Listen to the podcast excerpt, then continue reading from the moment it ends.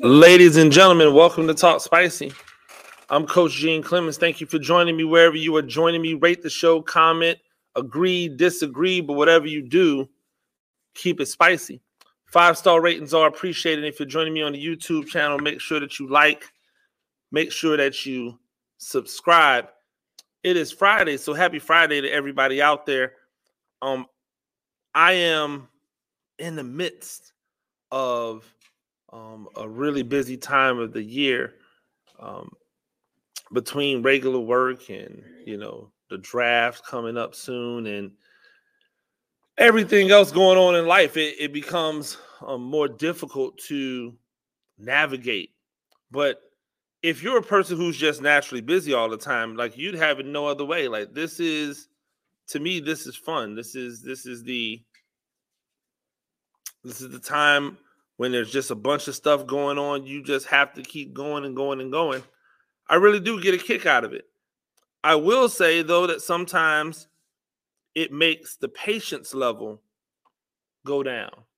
Like, your level of patience when you're busy, when you have a lot to do, your level of patience definitely starts to wane. I've noticed that,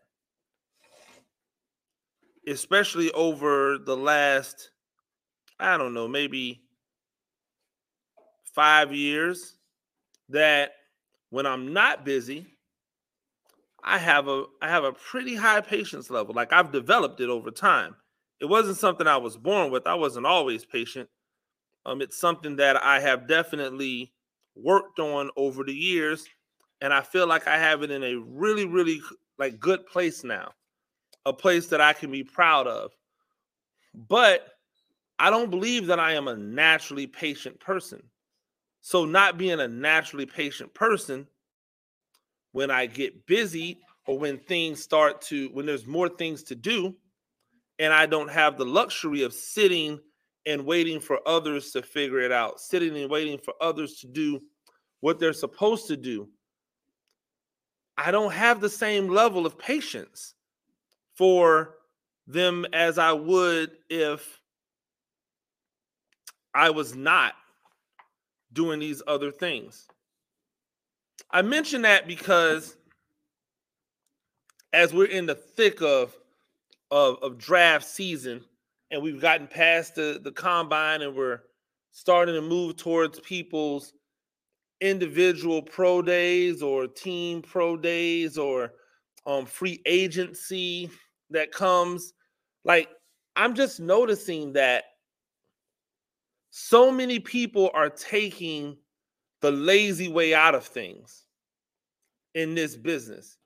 And what we do as creatives and as what we do as people in the media is we're supposed to operate. The basic premise of a journalist is to operate as the eyes and the ears of the people, to do what the people would do, but not like, but they don't have the access. They don't have the ability to do it. And so one of the things that I get really frustrated with, one of the things that I feel like I'm always struggling with over these last few years around this time of year, is the fact that mock drafts are huge, and people do mock drafts all the time. I am not a huge mock draft person because inevitably your mock draft's going to be wrong. But when I do mock drafts, I really and truly try to give teams players that not only fit their need, but fit where they should be drafted, like the draft capital of it.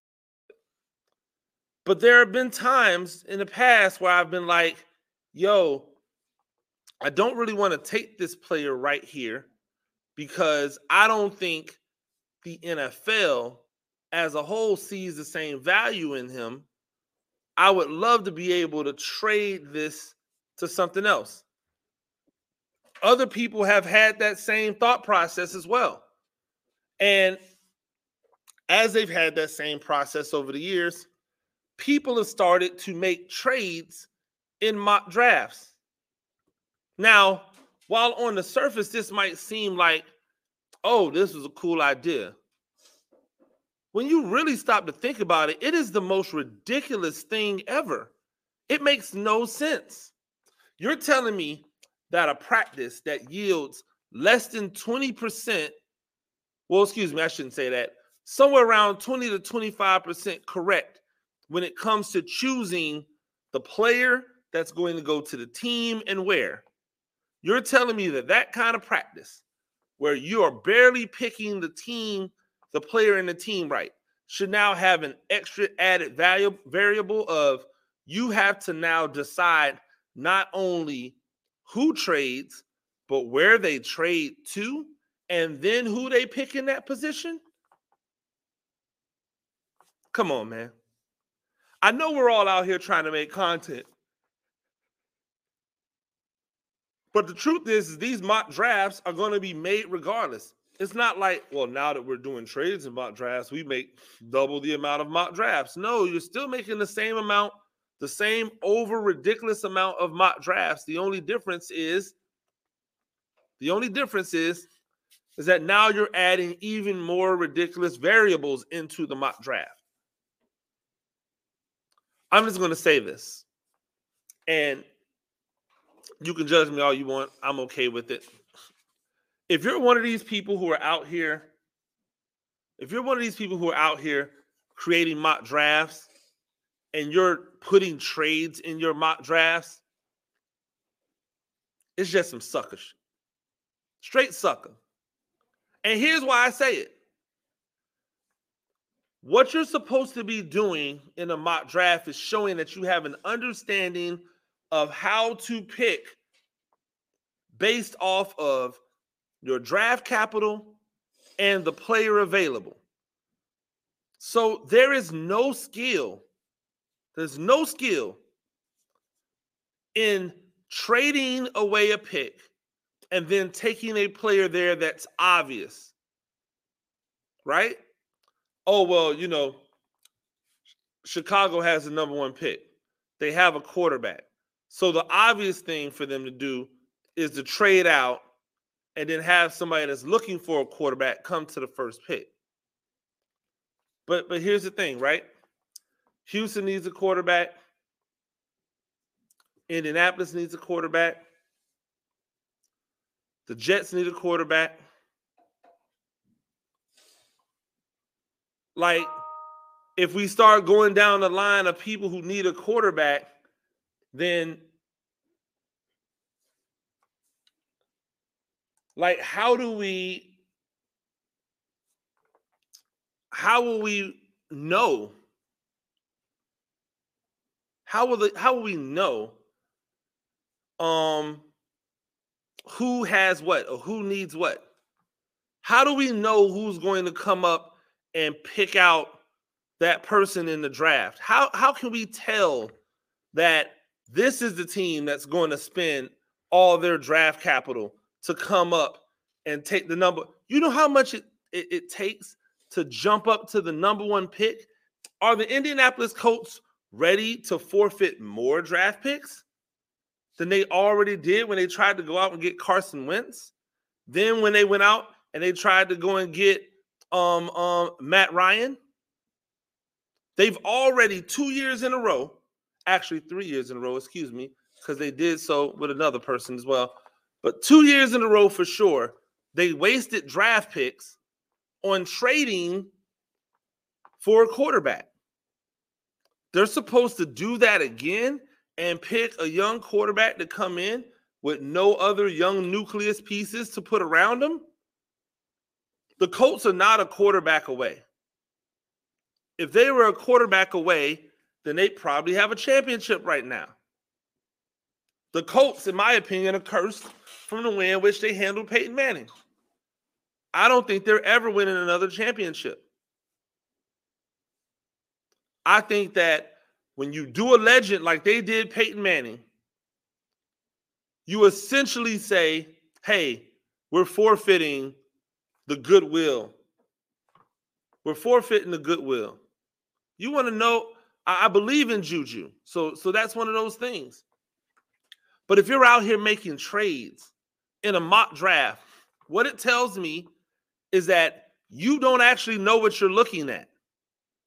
Because in Chicago, at the number 1 pick, you should be able to choose a player who is worthy of a number 1 pick that's not a quarterback.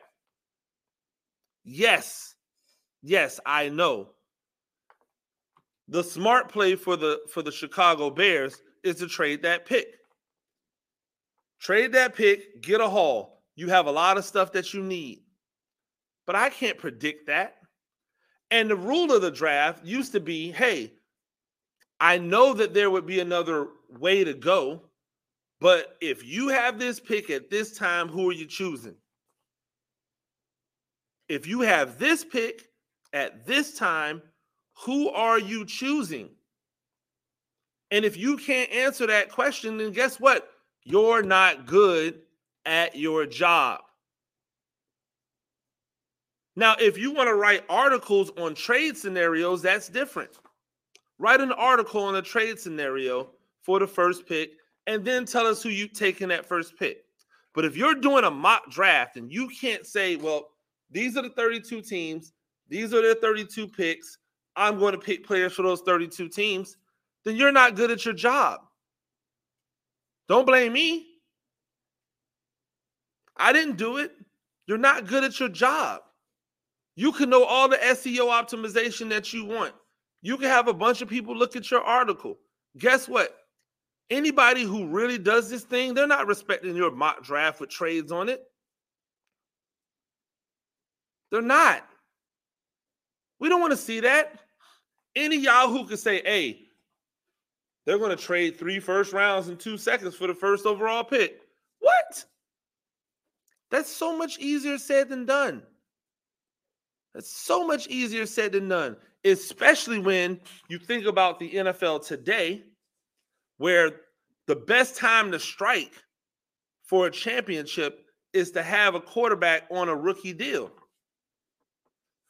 So if I have a quarterback on a rookie deal and I can't add any elite talent around that quarterback for the first 2 years of that quarterback being on my team because I don't have any draft capital to draft elite level players or to trade for elite level players, and then I'm eventually going to run out of salary cap money because I most likely have some salary cap money tied up in players that don't play for me anymore.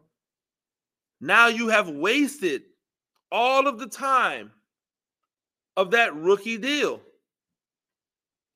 And now you have to suffer through situations like so many teams are in right now, where they're good enough to not be a top 10 pick, but nowhere near a championship. And there are so many teams in that position right now who find themselves in that no man's land of the draft. That 18 to 24 or 18 to 30, well, 18 to 28, because you got to believe whoever has the final 4 picks, they all have a chance to win a Super Bowl since they were just in the NFC and AFC championship game. But those other ones, you're like, do they really have a chance, or are they just a playoff team? Or are they just below a playoff team, which is even worse? As a fan, you should want people to tell you who that team's going to pick if they're in that position. You shouldn't want somebody telling you who that team's going to trade, where that team's going to trade to, because you know. Not even in your heart of hearts, you just know logically there's a really good chance that's not right. There's already a really good chance that the pick isn't right, but you can justify the pick by saying, is that a good pick or is that a bad pick? But when you talk about a trade, man, come on. We got to do better. We got to be better. All you people out there, all you draftnicks out there, leave these trades alone, man. Get back to the purity of the mock draft. These are where the teams are. These are who I would choose if I was in their position. These are who I believe they're going to choose in this position. And lead the trades to the television shows where they're trying to get people to be intrigued by some fantasy move. Because that's all that is. That's all it is fantasy. And we know, as a rule, most of these people out here who are strictly fantasy people, they tend to miss a lot about real legitimate football. These are the people who are out here trying to tell you that Austin Eckler is an elite level football player because he gets stats. Meanwhile, everybody in real football is telling you that the Chargers need a real legitimate running back. I didn't make the rules. If you're out here acting like a sucker, out here having 4 and 5 trades in your first round mock draft, that's not it. Get back in the lab.